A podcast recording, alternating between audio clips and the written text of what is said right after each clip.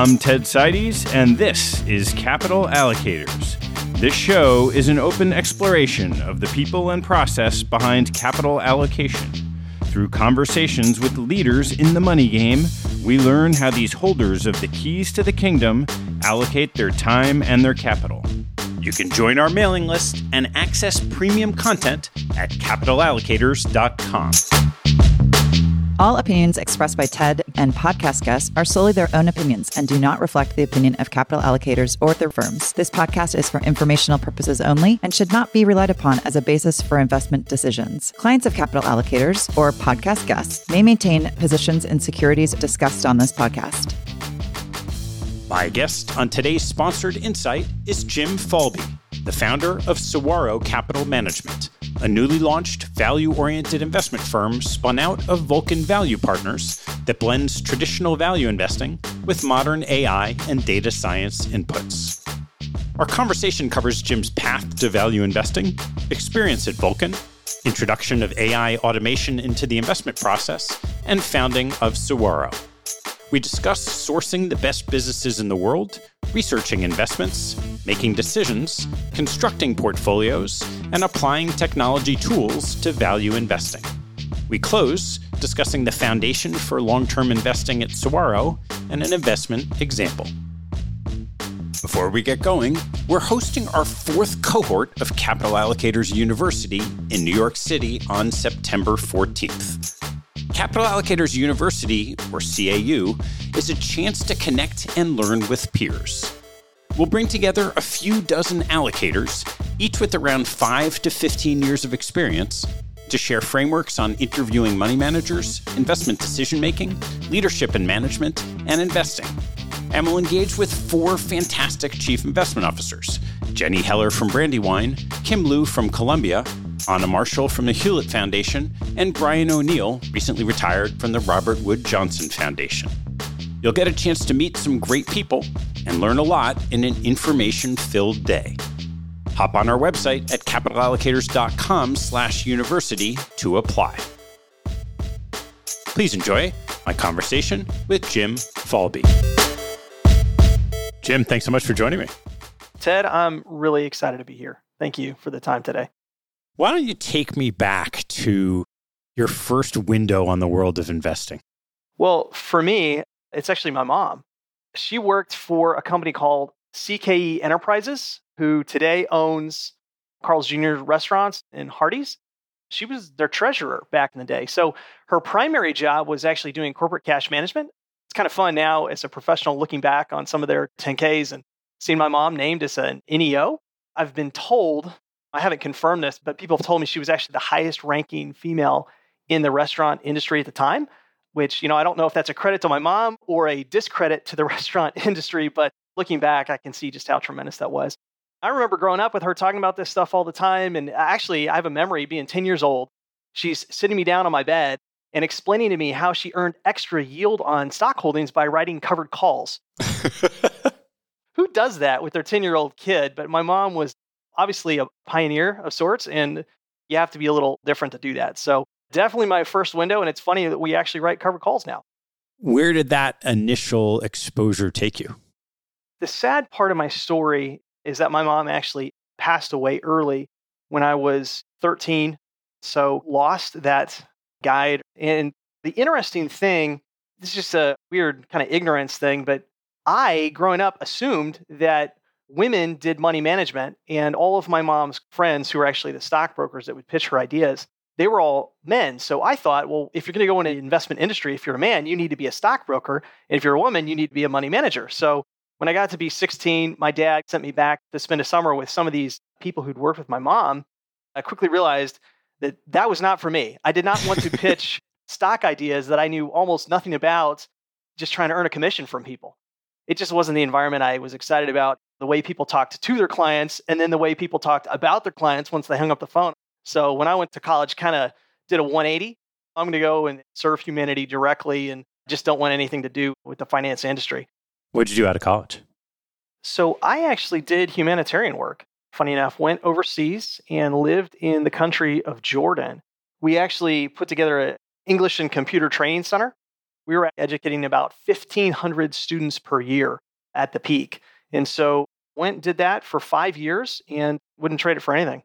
What are the things you most took away from the experience?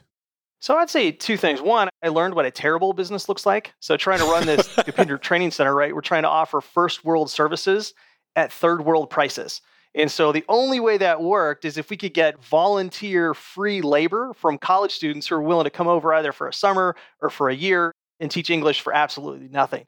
The second thing I learned growing up as an American, most of us are really taught this idea of meritocracy. If you're this great phenom at basketball, you're going to get recruited, you're going to get noticed, and eventually you kind of get in the system. I think a lot of us believe that the same thing is true in normal intellectual pursuits and any kind of typical job, right? If I go to school, I get a 4.0, I put in the hours, someone's going to find me, I'm going to get a great opportunity. And being in the Middle East, they have this term in Arabic called wasta. And the direct translation is influence, but what it really means is who you know is everything. They get their job based on their uncle or their sister or their father gets them a position. And seeing this just so rampant, I realized I was like, you know, if this is here in the Middle East, this has to exist in the States as well. Maybe it's important for me to focus on who I know and building connections, et cetera, and not just trying to perform. And so really learned how to network coming back. It was a very powerful kind of differentiator where I'm like, okay, who I know is really important and I want to focus on that. What was your motivation for going and doing that work? I wanted to give back. I wanted to do something that was service oriented. You know, I think both my parents ended up passing away when I was early. So my mom died and then my dad died 10 years after that. But it just left me with this feeling that life is fleeting and you never know what's going to happen tomorrow. And so, yeah, I could try to prepare and make money or do other things, but really, what do I want to be remembered for? And what do I want to know that I've done? And I just want to go and try to be a part of the solution and part of the answer. I mean, there's definitely a spiritual aspect to it that's important to me. But I think it was just really this drive of wanting to give back and wanting to serve. So you kind of inverted the life model. A lot of people in the industry go and make money and then they say they want to give back. You went and did that first and then pivoted when you came back. So what was your thought process in coming back at the beginning of your career? I met my wife, and she actually attended Baylor University at the same time that I did. And we somehow ran in the same friend group, but we never met. And so while we're overseas working on this same project in Jordan, was very lucky, married way above my pay grade, and now we've got four kids. I was very happy eating rice and peanut butter, doing the whole humanitarian thing. But as I'm thinking about getting married, thinking about having a family, it's very important. I'm now thinking about retirement, paying for college. I need to think about investments, et cetera, et cetera. And, you know, it's funny the way life works. But my mother in law, she happened to have a book on a shelf when I was staying at her house one time called A Random Walk Down Wall Street by Burton Malkiel. Read it, got very excited about index funds and allocating to this asset class when it's down and rebalancing. I'd also heard a lot about Warren Buffett. So I thought, well, I should at least look him up. And I Googled him like anyone else and very quickly was captivated by his wit and his wisdom, not just in investing, but life. Again and again, when he says, like, if you only read one book on investing, it needs to be The Intelligent Investor by Benjamin Graham. He's the best investor on earth. He tells me to read that. I should. So I promise I'm not making this up. I actually took the intelligent investor on my honeymoon. And uh, we joked that the man who came home with my wife uh, was different than the one that she married. By the time I got back, I started investing for myself. And fast forward nine, ten months, I was managing money for a few other family members, some parents of friends, and a couple other people on our team. And, you know, I'm up late at night reading 10Ks, 10Qs, et cetera. Started out very much like anyone else, where, oh, you know, if I can buy what Warren Buffett buys for less than he does, and I can sell it for more than he does, I'll probably do okay. That quickly translated into, huh, wonder if I could do the same thing in less efficient parts of the market. Let me go try to find some businesses that produce free cash flow, good returns on invested capital, have these durable competitive moats that I understand, and can reinvest in themselves and was able to do that. I'm like, okay, I've got the intellectual makeup to do this. I've got the curiosity, but as a faithful disciple of Warren and Charlie realized the emotional makeup may be a more important part. The financial crisis hit right after, and ended up making a lot of money for a lot of people through that. I was on the phone saying, hey, now is the time to buy these really high quality businesses. Coming out of that, my wife and several other members of our team, they sat me down and they said, you know, Jim, you're a decent English teacher. You're doing okay with this humanitarian work, but you are adding so much more value to our life over here. Why don't you consider doing this investing thing professionally? So I was like, oh, you know, okay, I guess I'm in these classes telling people you only live once, live for your dream. Maybe I should take them up on that. And so that led to the journey to come back to the States. As you're educating yourself about investing, how did you get comfortable that you're ready to manage other people's money? When I was thinking about coming back and trying to do this professionally, I said, well, there are three things I want to do. One, I didn't get an undergraduate finance education, so I'd like to get an MBA to make sure that I don't miss anything in that foundation. Two, I'd like to do the CFA program because I think it's the highest stamp of approval you can get. And then three, I'd love to try to apprentice or have an internship or a job at a world class firm for a few years just to prove that I'm doing this at the highest level. So, what did you do? Well, I decided I just need to go to business school. So, I started studying for the GMAT. So, I'm studying on these micro buses late at night. And actually, there was this closet that I would go into at the office with no air conditioning in the middle of the desert in Jordan. Ended up doing pretty good on the test and wanted to go to Columbia because that's what Warren Buffett did, but ended up not being able to go to Columbia. And the university which was willing to take a chance on me was Notre Dame. At the time, I did not know how well regarded their investment office was. So just very much serendipity or dumb luck, show up there and got connected with Scott Malpass, who ran the investment office. And he introduced me to his deputy named Rick Berman. And Paul Buser, who they now run a firm called Sader Grove. But Rick actually spent the first part of his career traipsing around Africa doing humanitarian work. And we really connected because we saw the world very similarly, both from an intellectual but also from a spiritual perspective. I had been trying very hard to network with all of these people in the investment industry. And suddenly, now that I knew Rick, I had wasta, I had influence. When I called someone, they weren't so interested in calling me back. But when Rick's like, hey, I've got this guy, he'd love to talk with you. Would you be willing to speak with him? And suddenly, you know, Notre Dame's endowment, there's some money there. People were like, yes. I actually ended up doing an internship with Notre Dame at the investment office.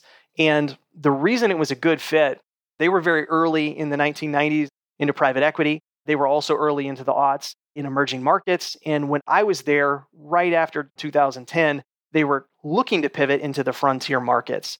And the area where they did not have competency was in the MENA GCC region, so Middle East, North Africa, Levant, and the Gulf. And obviously, I'd been there for five years, did investing. They said, listen, we'll teach you how to do manager selection. You can teach us about the culture, the geography, the people, everything about the region, and maybe we can put something together. And so we did a huge project on the Middle East, and I think we evaluated 50 managers. And for me, I was going to get exposure to so many different investment managers just to get to know what they do, who they are, et cetera, and kind of build that network.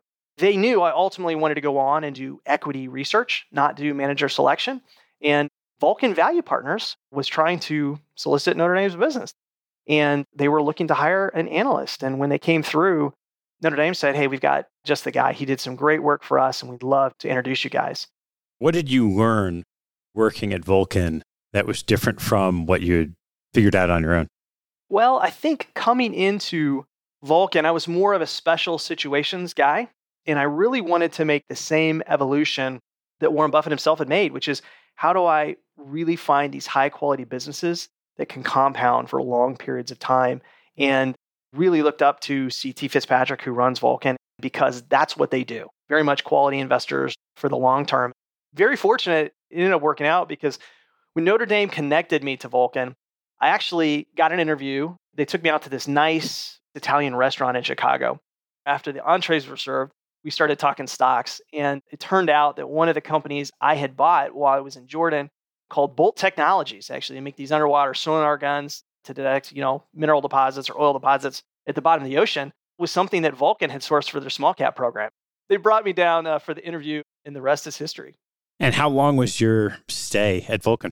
So I was there for eight years. When I signed on to Vulcan, it was a $1 billion boutique.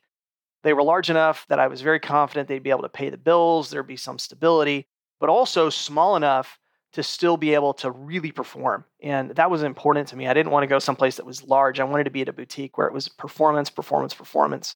Little did I know uh, what I was signing up for. Went from a billion dollars to $20 billion over the eight years and thrown into the deep end. When I showed up, I was member number six of our investment team, and CT gave me a vote from day one.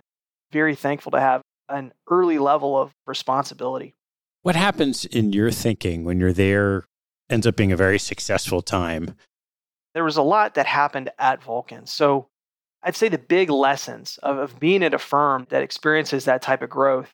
First and foremost, one of the things I really respect about CT that he did right was he always built a firm and prepared for the best case scenario. So I think a lot of people they're like, "Oh, prepare for worst case scenario. You need to be prepared if something bad happens." And the flip is also true. Sometimes in our life, we have that moment of true opportunity. And if we aren't prepared to seize it, it will pass us by. And so CT said, before I launch, I want Vulcan to be prepared to manage $10 billion. So he raised outside capital, he built all of the infrastructure, had everything at that institutional level. And lo and behold, that opportunity happened. We went from a billion to 10 billion, and we pumped the brakes. We hit 10 billion. We had a retreat, and CT said, you know what? We are not taking any more money. And it took us, I think, to like 12 or 13 before it actually stopped. We were bringing in $100 million a week in AUM because the performance was just out of this world at that point in time.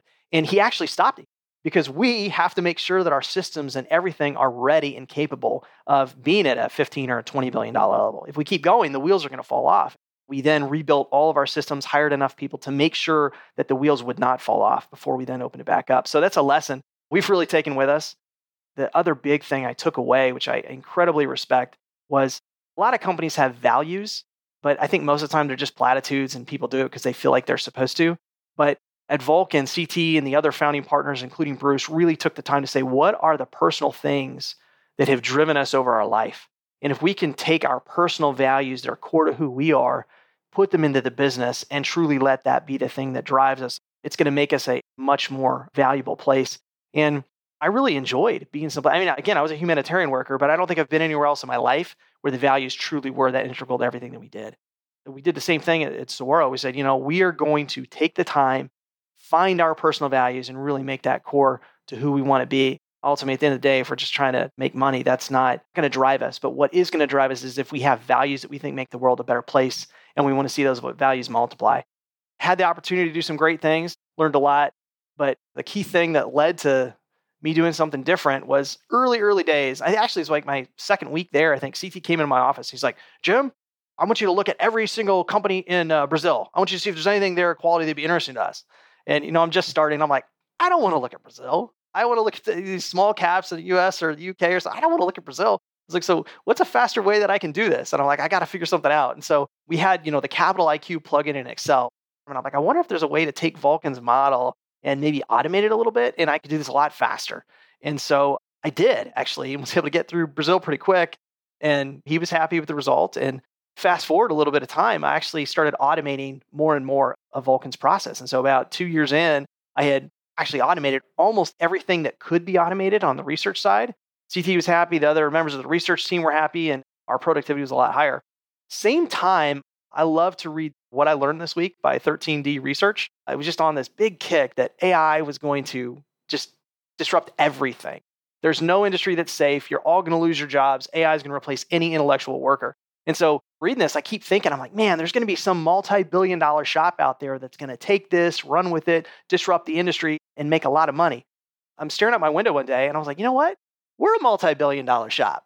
Why couldn't we do this? And so walked back across the room, picked up the phone, called our IT guy, Kevin Overlauer, and I said, hey, Kevin, you want to risk getting fired? He's like, sure, why not? We just reached out to IBM, completely ignorant you know, we got on the phone with them. We're like, hey, uh, we want Watson. You know, do you think we could get Watson and try to apply it to our use case in finance? And they're like, yeah, sure. We'd love to do that with you. Tell us about the developers and programmers you have on staff and give us some examples of some of the projects that you've done previously. And I was like, yeah, hold on one second. I'll tell you. Um, can you define for me what a developer is? And they're like, uh, we don't think you're ready for Watson. They connected us with one of their outsourced consultants ended up with us doing kind of a full AI effort at Vulcan where we, you know, had eight people at the peak and we're spending a lot of money, but just added a ton of value. When you first started in Brazil and then you rolled out across the firm, what were the things within the research process that you were able to automate? Capital IQ has done a pretty good job of pulling in both assets, financial data, and then their clean versions of financial data. So if you're evaluating a business and you say, hey, listen, the most important thing is I want to look at certain financial metrics. So free cash flow conversion or return on tangible assets or return on invested capital, and I really want to look at it over time or I want to look at margins over time. Well, yes, before you value a business, if you're going to do valuation on it, you're going to want to do that by hand to make sure you're getting every number right. But if what you really care about is trends, what you really care about is these ratios, just automate it even if it's off a little bit, as long as it's off consistently across every company, you're still comparing apples to apples.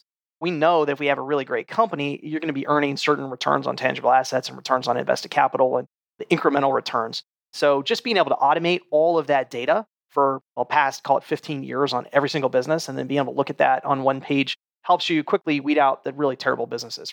Warren Buffett used to talk about when you go through the Moody's manuals, he'd look at every single business, but some of them he didn't look at that long.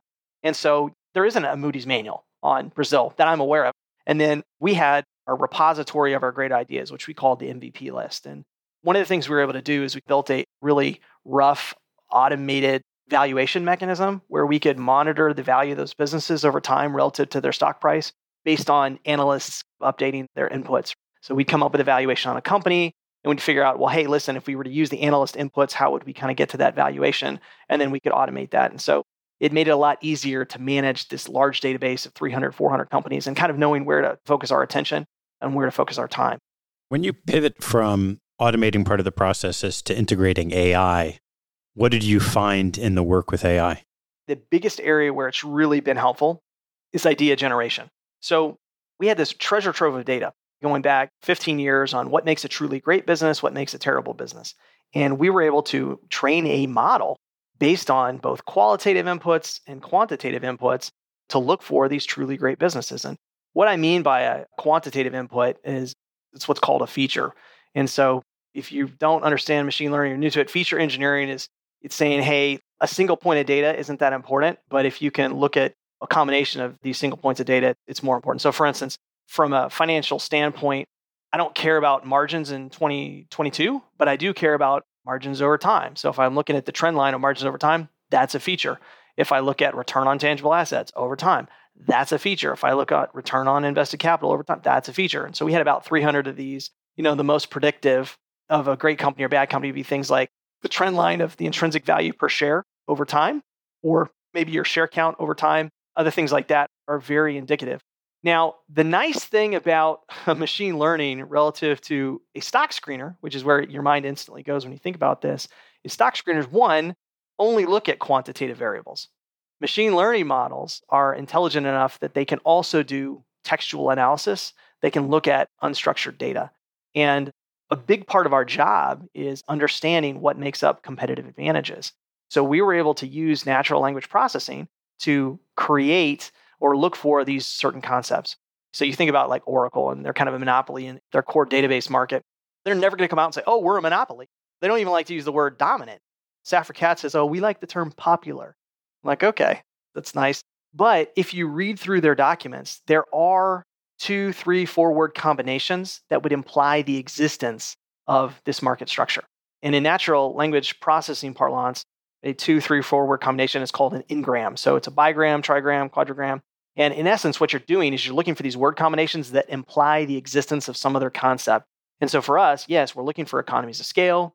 We're looking for dual sided network effects. We're looking for IP. We're looking for some form of government granted license. And then also, just as important, on the negative side, there are things that we're trying to avoid. So if you've gotten a Wells notice from the SEC or you have asbestos exposure, et cetera, over time, we're able to build up this type of dictionary where anytime you've identified one of these two, three, four word combinations you put in the machine, it can then identify it forever going forward.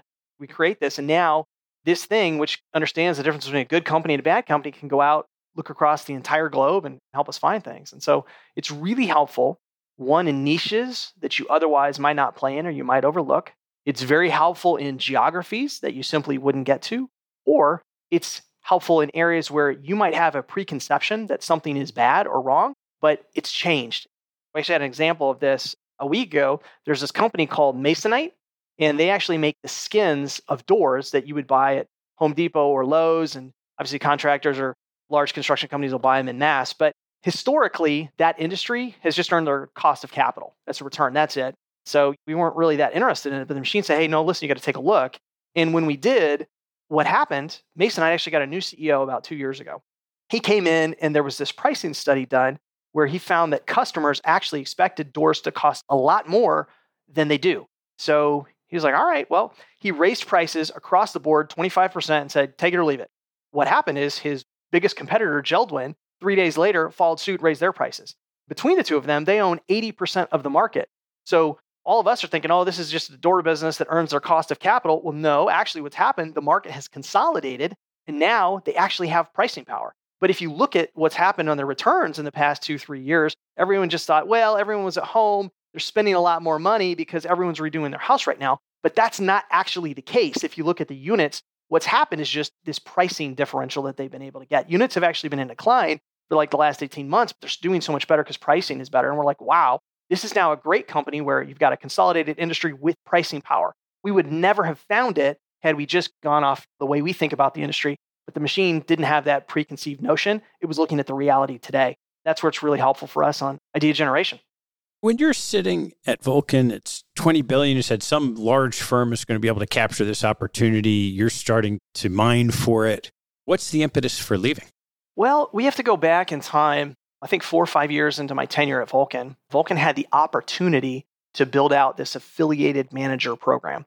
So we had several different groups who had a track record, but they weren't very large, and they were looking for someone to handle their back office operations, maybe some of the business front office, and then really client development. And we had a debate is this something we want to do? Because we actually had three groups, and we're like, man, we could really do something here because Vulcan did not have a lot of external service providers. We had built our entire back office ourselves. And we thought we could really leverage this with other affiliated managers. But after an extensive discussion, CT follows the Greek maxim of know thyself. And I think he knew himself pretty well. He thought, if we do this, I'm going to be very involved. And if my ultimate goal is to produce the best possible returns that I can for our clients, I want to stay focused. And so we made the decision at that time to not do affiliated managers. And the AI system that we built was adding so much value and we really had vision of where we wanted to go with it. We kind of got to the point where if we kept going, we risked upsetting the investment mandates we already had. So we've got this really great $20 billion apple cart. Now, are we really going to push that over, topple all the apples out just because we're chasing some shiny object? And made the decision that if we're going to do this, it probably needs to be independent of core Vulcan. And CT was gracious enough the team was gracious enough to say, well, let's have another debate about do we want to do affiliated managers with internal people? The firm was really kind of split 50 50. There were people like, oh, we got to do this AI stuff, and other people like, ah, I don't know if it's worth it. And ultimately, they made the correct decision for them, which is to do the best we can for our clients, we need to stay focused. So they still have the AI system that we built, but they said, we want to go this far and we just don't think we can go any further.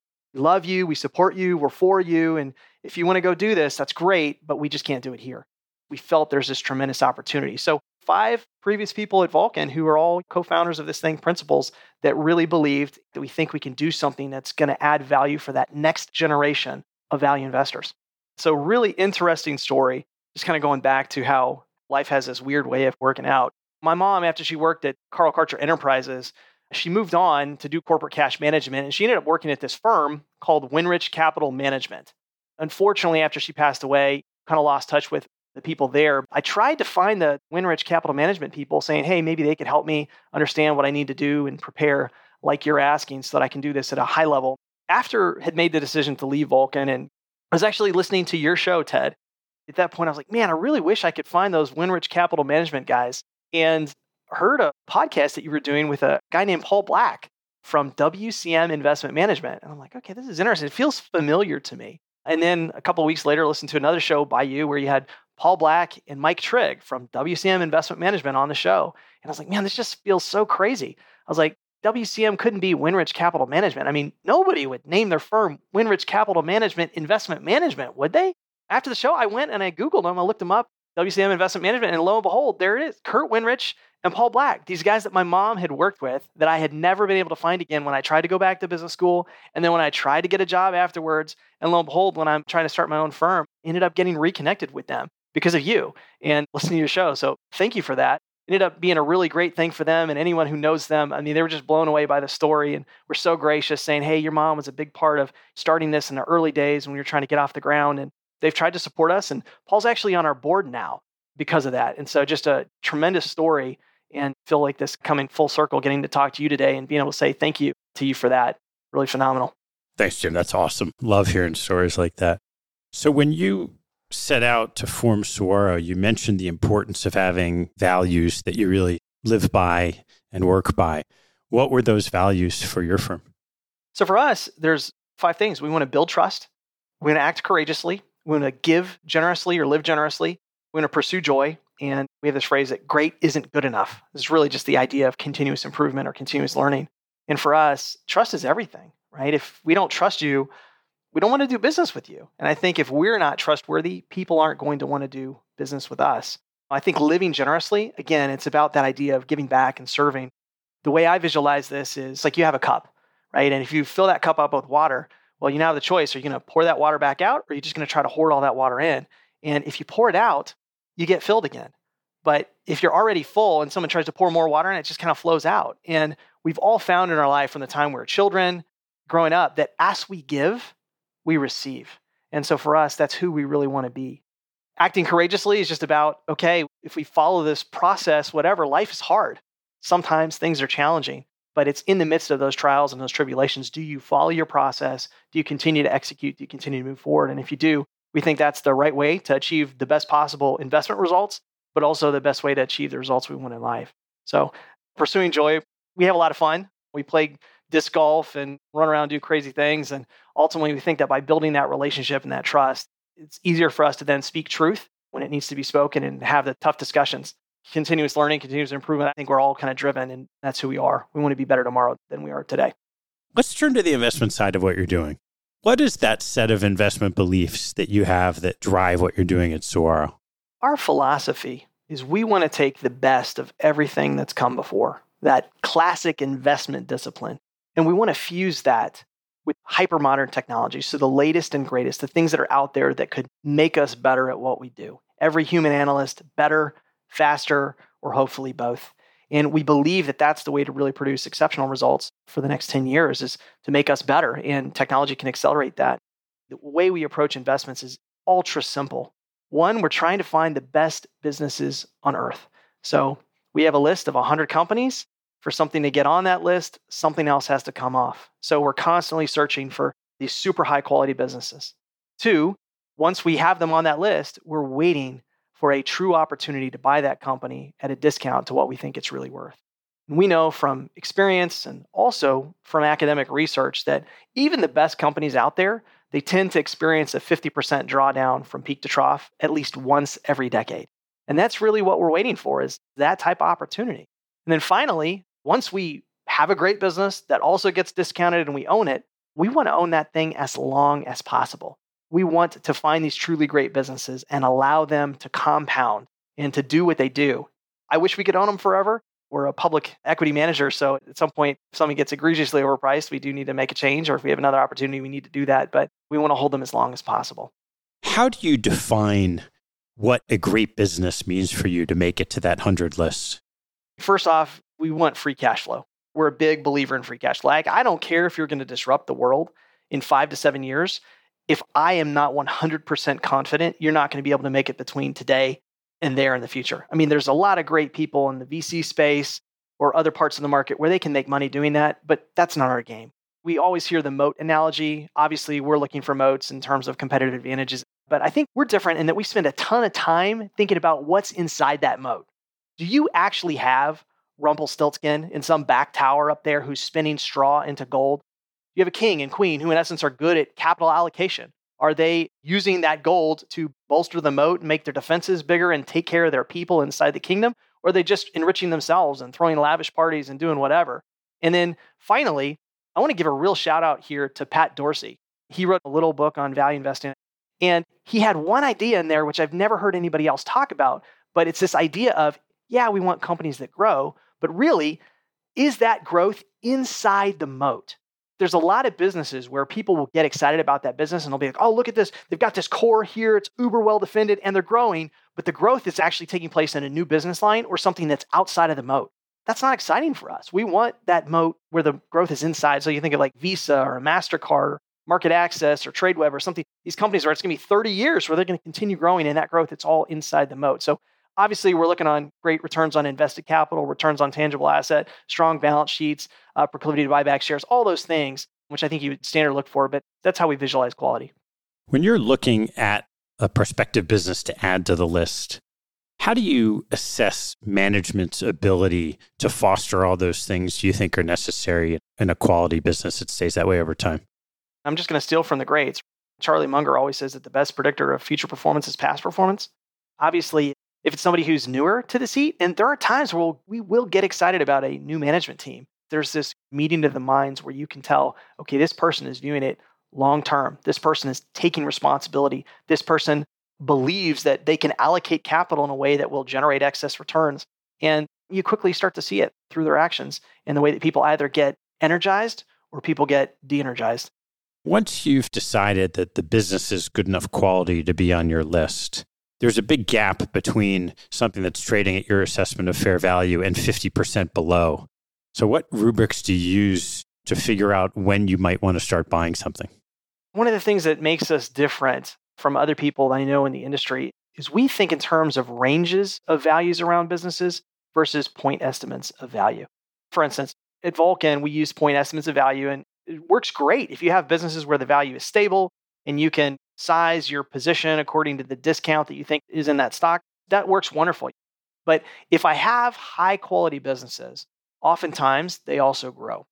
The perfect example is Amazon. And at Vulcan, we spent a year trying to figure out what is the appropriate valuation rubric to use for this company. Because if my assumption is they're going to grow at 10% versus 15%, I get a radically different outcome in my value. We asked the question, we're like, well, is Amazon too good to own? Because it's hyper growth and the value fluctuates, can we not own it because it doesn't fit the process? That experience made me feel it's like, well, I'm not fully confident what Amazon is worth exactly. I am very confident that it's worth more than X and I'm also very confident it's worth less than Y. So we're trying to have that humility to say, listen, if these are truly great businesses that are kind of once in a decade type opportunity, yeah, I don't necessarily know what it's worth, but man, if it gets down here to the low end, I really want to own it. And once I own it, I want to hold on to that thing because these truly great businesses, they're so rare. Another great example is when I first started at Vulcan, we owned Apple. And at the time, I mean, it was just unbelievably cheap. This is like 2013. And the iPhone that they'd released that year was not as popular as the Samsung Galaxy, which is hard to believe today, but everybody was kind of poo- pooing it. And we had a multiple on that thing of like 10 times. And it was incredibly discounted, even at a 10 times multiple. We owned it and we'd go to meeting after meeting where people say, What's wrong with you guys? How can you be so dumb that you own Apple? And lo and behold, over the next 18 months, the stock actually doubled. And we were so excited, patted ourselves on the back. It hit the fair value estimate and we exited the position. Well, you know, on a split adjusted basis, the stock was $33 at that point in time. Today it's almost 180. And we're so proud of a double, which is great. No one's ever going to get upset at you about that, but we missed out on another 6x. And if we'd held it from 2013, if Vulcan still held it today, that would be a 12x. What we've tried to do is say, hey, if we've got one of these really rare, truly great businesses, it's okay if it kind of gets to our midpoint of value, our fair value estimate unless we have some other opportunity that's just so much more compelling, let's allow this thing to compound over the long run because that's why we bought it in the first place. We're holding ourselves to only these truly high quality businesses, and the opportunity to get one is so rare. We try to be ultra long term. We're going to have very low turnover. You know, we've got some great LPs, and I think uh, future LPs are going to be people who understand and share that long term time horizon. But you know, if we have one sell or one buy in a year, that's not going to surprise us at all. How long do you think long term ends up being for the portfolios that you run? I am guessing we're going to have less than 20% turnover. So I don't know exactly, but I'm very hopeful it's longer than five years. Love to hear about how you make decisions on the portfolio. So we've got four people on our research team today. I will put a plug out here. We're looking to add a fifth. So if you know anybody or anyone out there is interested in what we're doing, we're very picky about who we bring onto the team, but we'd love to talk to anyone and everyone. Everyone on our team knows what we're looking for. So we've got Bruce Donnellan, myself, and then my partner Brian Chow, and then Brian Wagman, who joined us more recently. But everybody knows what we're looking for. They have the opportunity when they're looking at something, if they can find a reason why it isn't going to qualify, you know, that bar is really high, top 100 in the world. They can quickly just say, okay, it doesn't qualify. Here's why. I reviewed it on this date, doesn't make it for this reason. We have a list and we keep that and we feed that into the machine. But we do this qualitative analysis first. So before we do valuation on a business, we evaluate it strictly from a qualitative perspective. And I'm sure some people out there have fallen guilty to this, but we've also experienced in our past that if a company looks cheap or it feels cheap, sometimes we'll view it as more attractive than it really is. I say when I have cash in the portfolio, it kind of reminds me of high school, where if I didn't have a date for a long period of time, suddenly people who I didn't used to find attractive started to look a little bit more attractive than they did in the past. For us, if we have a lot of cash, it's the same way. It's like, well, maybe that business makes it. But by taking valuation out of the equation and just evaluating a business from a qualitative perspective and doing financial analysis, it helps us to be uh, a hair more objective. But we bring it in, we evaluate it, and if we think it makes it, the second step is we do this blind vote, which has been really helpful because we found historically, you know, we'd bring a company in and then we'd start debating whether it qualifies and we'd get mad at each other for 30 minutes or an hour, only to find out that we all actually agree that it belongs on the list and at the exact same spot. So now we come in and we actually vote on whether it qualifies and where we would rank it on the list so that we can kind of see where we all are to begin that conversation. What does your portfolio look like in terms of number of names and position sizes? We're very concentrated. Our technical limits are 5 to 20 names. Realistically, each one of our portfolios will probably be more 7 to 14. Today, we've got 12 in all three of our portfolios. Our portfolio sizing is very simple. If an idea is new to us, i.e., we haven't followed it longer than 12 months, we're going to limit our position size to 5%. If there's a company that's not quite selling at the low end of our valuation range, but it's drifting down, we've talked to a lot of our clients and they would prefer for us to be fully invested if we can be. So we don't always have companies selling at the low end of the range that we can allocate capital to. For us, a core position is the 10% weight. And that's, you know, we followed something for longer than 12 months it's on the list and it's selling at or below the low end of our valuation range, then it's going to be that core position where we size it at 10. If something just gets unbelievably discounted or is an incredible conviction of ours, we can take a 15% weight. And we do have a couple of those. Those would be our really high conviction ideas. We don't tend to trim things. We're just going to allow them to compound. We do have limits where we're going to hard trim, you know, 20, 25% weights. But for the most part, the reason we sell something is because the reason we bought it changes there's some other opportunity that's just so much more compelling, or hopefully at some point, someday it hits the high end of our valuation range and we're forced to exit the position. As you look at your list of the 100 best companies, are there biases in terms of sectors and market cap? We have three strategies. We have a SMID strategy, an all cap strategy, and a large cap strategy. We kind of cut the difference between SMID and large at around 20 billion. So there's no overlap. As far as industries, there are some areas that we avoid. So for us, with our long term time horizon, we don't know what the price of a commodity is going to be five to 10 years into the future. So if the value of a company is dependent on the underlying price of a commodity, that's probably not going to work for us. We tend to stay away from things that are highly levered because it makes those values really unstable over time. And then we tend to stay away from things that are highly regulated by various government entities. And so while we're global in nature, we're willing to look anywhere. There are certain countries where if there isn't the rule of law or we don't have recourse to the assets, probably not going to invest. And how do you think about those different risk factors in your portfolio? We ultimately think risk is not knowing what you're doing. We're going to have controls, right? So there are certain limits on how much we'll have in an industry exposure, or how much we'll have in an individual position. But really, by focusing on a few things and knowing those things really well, we limit ourselves to what we believe to be only the best businesses in the world. So we do get some of the benefits of diversification. I think you get most of them in eight or 10 names. But again, it's that quality bias that if you combine long term and quality, it really tends to bail you out in the long run. I mean, if bankruptcy risk is almost zero and you have a company with some form of dominant competitive advantage in its niche, it tends to do pretty well over the long run. You mentioned at an early age learning from your mother about covered calls, and that's something that you add to your investing. So, how do you think about using covered calls in the approach?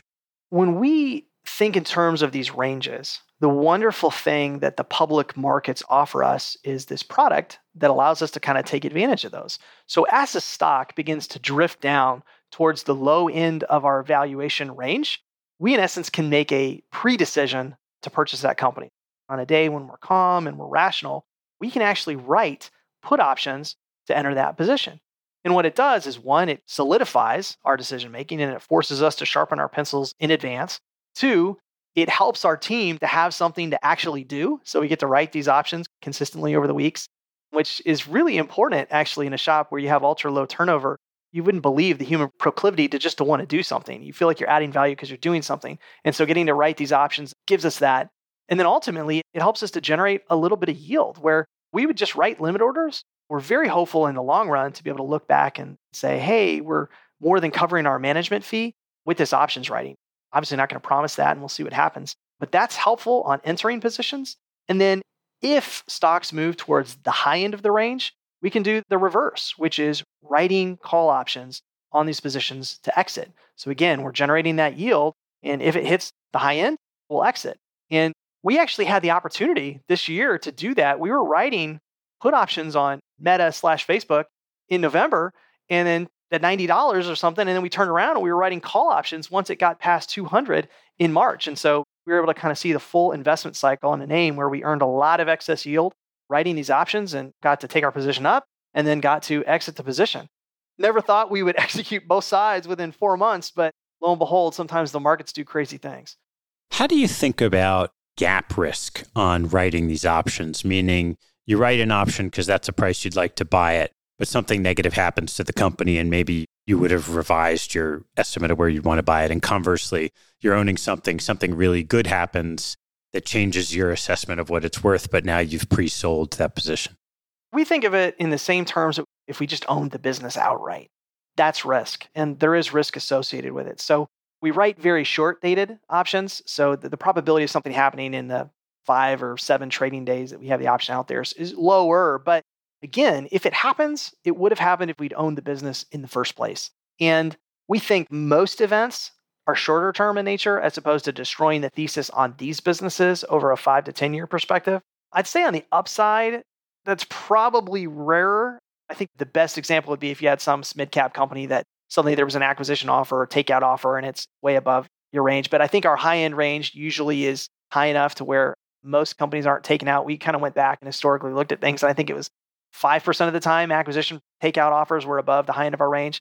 It's a rare event, but it could happen. So, what's that fundamental assessment, has gone? And you've talked about idea generation using AI. What are some of the other ways you're thinking about this more modern way of applying technology tools to value investing? Well, obviously, we're doing the easy stuff. So, we capture all of our internally generated data. So, we record and transcribe our research meetings. We try to record and transcribe as many calls as we can every research report that we're doing, we're trying to do the next step of making those reports machine readable. So if we reach a conclusion, we're actually putting in, well, here's the source document where I reached that conclusion. Here's the paragraph. Here are the actual words that I used that inferred that this existed so that we can then take that, feed it back into our AI efforts to make us better in the long run. So even if we're looking at something like Amazon, no machine is going to find another Amazon out there because it doesn't exist but it's still valuable for us to do the human work on that because as we learn, as Amazon discloses things, that goes back into our models. Obviously, we're going to try to use it to evaluate our own decision making.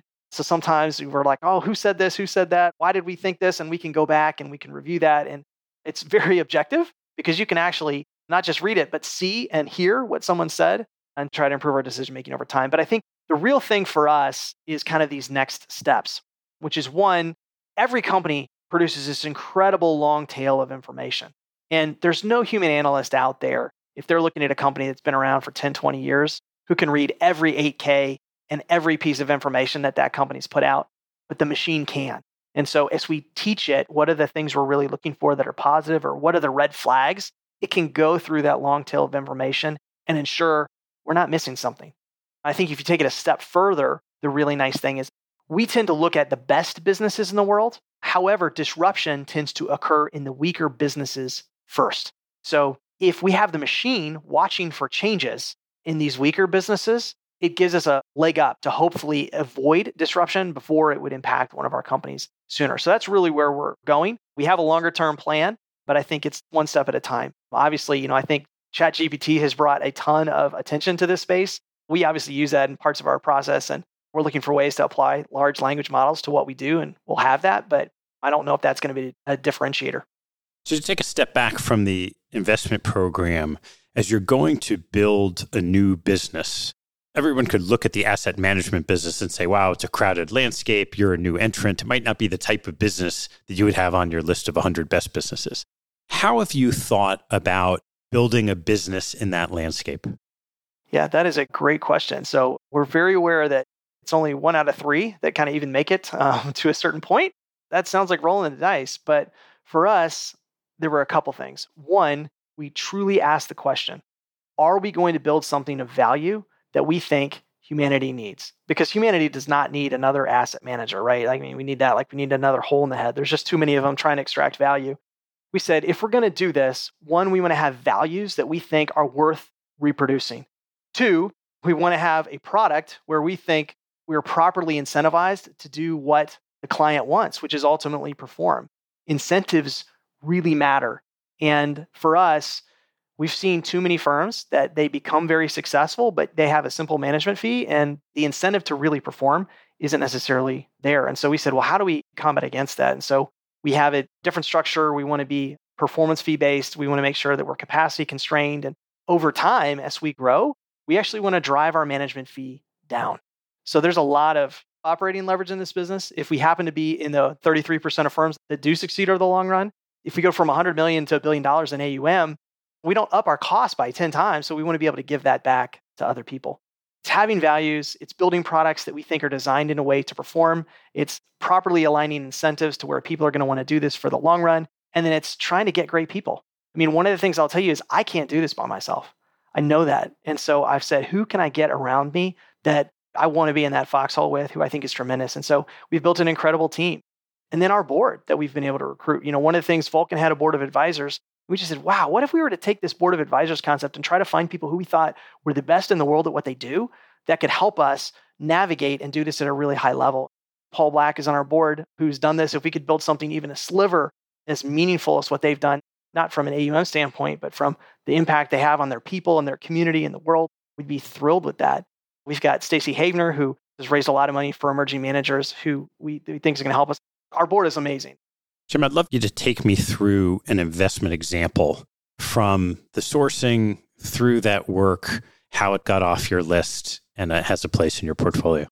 I'll give you a couple examples of things that have gone through our process, and I'm going to explain why they've made it or why they haven't made it. The interesting part probably is what has been sourced from our AI efforts as opposed to traditional human efforts. If you look at our portfolios today, they're rife with some of the best businesses in the world that are also really well known. Amazon and Google and MasterCard and Visa all happen to be discounted when we launched. And so we actually weren't excited about that because, oh, well, our portfolio is not that differentiated. And I think the best thing if you're a new manager is having that differentiated portfolio. And it makes you look unique. But ultimately, we're trying to generate returns, not just have a differentiated portfolio that we can market. And on the AI side, at this point, we've got about 20 names that we've actually gotten onto the SCM 100 list taking them through our process. But unfortunately, none of them to this point has also hit the low end of that valuation range. So some of them are kind of down there. And I think with our next round of flows, we may have a few that get in the portfolio. We may have one very soon where we'll be like, hey, this was generated by our AI list. But just to give you some real examples, so there's a company that's called Games Workshop. It's based in the UK. They make the game called Warhammer 40,000. And there is no nerdier thing in the world than Warhammer 40,000. it is a board game that's like World of Warcraft. We were just like, this is the craziest, dumbest thing we've ever looked at. But the machine just kept saying, hey, it's amazing. And so we go and we start looking, and first thing you notice is, wow, they are 90% plus gross margins on producing plastic. That's pretty amazing. Okay, these returns are just off the chart, but we don't get it. Is there a competitive advantage here? We end up going to some of their shops and visiting them to see what they do. And we quickly realized okay, this is the only publicly traded religion in the world. Like, I can take an ownership stake in a religion. These people are obsessed to the point where to play this game, if you've never played it, you actually have to spend hundreds or thousands of dollars purchasing these little models that you use to kind of move around the game board. And you have to build them yourself. You can't buy these models pre assembled. So, one, you're putting in tons of money. And then, two, you're putting in tons of time and effort to craft this army to play this game. And you have this huge investment. It's almost like rushing a fraternity or a sorority. You have to put so much in to kind of get to a base level. You're very committed. And once you've got the thousands of dollars and hours put into it, those models aren't good for anything else other than playing Warhammer. But it's this community where people come together to do the same thing you do with video games, but you do it in person. And for these people who love it, it's a really exciting thing. It's their adult hobby that they love. And again, we heard so many comments from people like, you know, well, do people ever leave this? And they're like, yeah, sometimes people leave when they get married or they have kids but they always come back. and their comment is, you know, it's like, well, they're just so mad if they got rid of their stuff because then they have to buy it all again. Or, oh, now this guy's a lawyer and he's like, now I can really do this. I can spend the money and finally build my great army. We didn't get it, but when we got in and realized it's like there's almost this network effect of this game is amazing because they'll open these stores and they'll just build this community around the store. And the numbers are there. I mean, go look at Games Workshop and you'll just be like, these numbers are insane. The real question is, do they have staying power? And I think if you look at it, well, they've been playing this game for almost 40 years now. Maybe that's long enough for a staying power. And I think, again, we had a bias against it because we're like, we don't play the game. We don't understand it. I think that's a great example of one, both from a numbers perspective and qualitative. So when you've done your work on that, but it's not cheap enough for you to buy it, do you then have to conclude, well, the market's already known what you figured out? That's a great question. Frankly, I don't care because I'm hoping for a point in the future where we do then have a divergent view. I think it's a great business, and hopefully one day we'll have the opportunity to buy it at a discount, and then we can own it for a long time. So whether the markets figure that out or not, no skin off our teeth. If we have a full list of 100 names, we only need one or two to have that type of a discount each year for us to have a really successful investment philosophy and process. So that's our goal. We know that a lot of names on that list, they're never going to get discounted. These are some of the best businesses on earth, and they don't always trade at huge discounts. So that's fine. We don't need them. We just need a couple. All right, Jim, I want to turn to a couple closing questions. What is your favorite hobby or activity outside of work and family? I've got a lot of hobbies and activities, but if you look at what I spend most of my time doing, it's playing chess. I guess I love it because it's perfect information. There's not as much uncertainty as what we do day in, day out. It's kind of nice because there's always a right move in chess. The question is just, can you find it?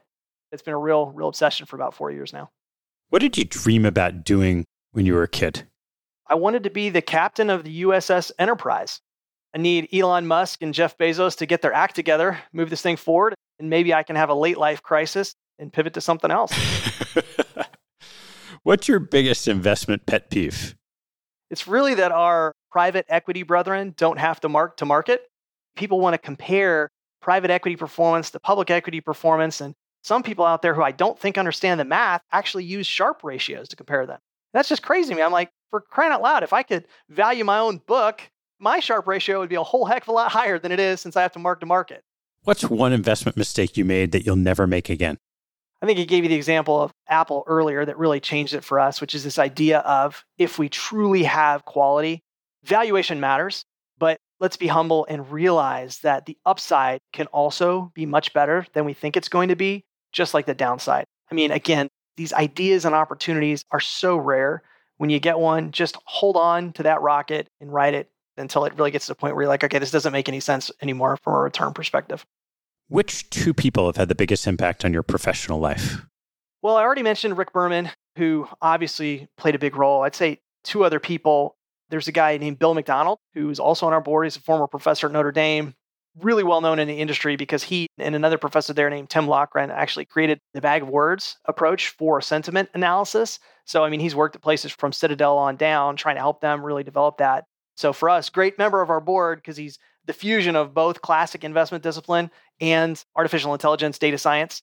But he taught the applied investment management class at Notre Dame. And when I was a part of that, he tore me apart I mean, it didn't matter what work I provided to him, it was never good enough. I mean, just ripped me to shreds and forced me to do things at a level I had never done before. And frankly, have never really been forced to do a lot of other places. I thought he hated me at the time or thought I was a terrible student. It's only later I found out he pushed me so hard because he thought I really had something. And I'm so grateful to him, though, because a lot of the things I learned from him, I helped implement at Vulcan, and ultimately we've implemented at Saguaro. So I think if you look at our valuation, a lot of it comes from Bill McDonald. So real thankful for him. And then I have to call out CT Fitzpatrick. I just really admire him. Obviously, I would not have the opportunities that I have if it weren't for Vulcan Value Partners and the ability to come in, learn from him, not just how to run a great investment process, be quality focused, but also how to build a great firm, how to treat your people the right way.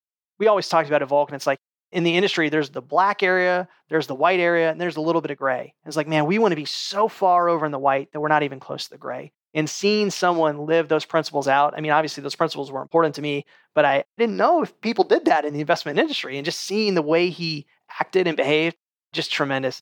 I just think Vulcan and CT are set for a great second act. Really cheering for them and just so thankful for the role they played in my life. What was the best advice you ever received? and what context did it come to you?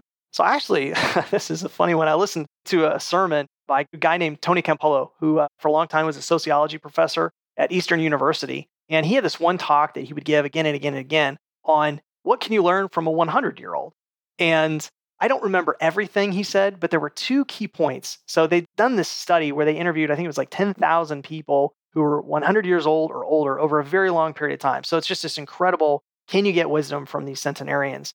again and again, they came back saying the same things and they kind of grouped it into these core points. And the two that really stuck with me were number one, these people said, I wish I'd paused and reflected more in my life, really given thanks and realized what I had in the moment, the people, the relationships, etc. Really tried to take that to heart and through my life, pause and reflect and give thanks and be grateful for what I have. And then two, it was this idea they all said, I wish that I had risked more. I wish that I'd gone for it. I wish I'd gone after that person I was interested in, or I wish I'd taken that dangerous opportunity. And I've tried to live my life that way. That's why I went overseas to do humanitarian work. And a lot of people thought that was a dumb idea, but I said, I want to do this. I'm going to regret it if I don't. You know, that's why I went for my wife, and she thankfully said yes. That's why, you know, tried to transition back into doing equity research. And ultimately, it's why we took the risk to start Saguaro, even knowing, like you said, a lot of great investment firms don't make it. And we don't want to be, as Jeff Bezos says, 80 years old, looking on our bed, reflecting on what we wish we'd done. So great advice and have tried to live that out. All right, Jim, last one. What life lesson have you learned that you wish you knew a lot earlier in life? well, I hope this one's appropriate, but uh, my wife and I, we have four kids, and uh, we've changed tons of diapers over the last 10 years, and we've developed something we call the poop principle. It's real simple. If it smells like poop, it is.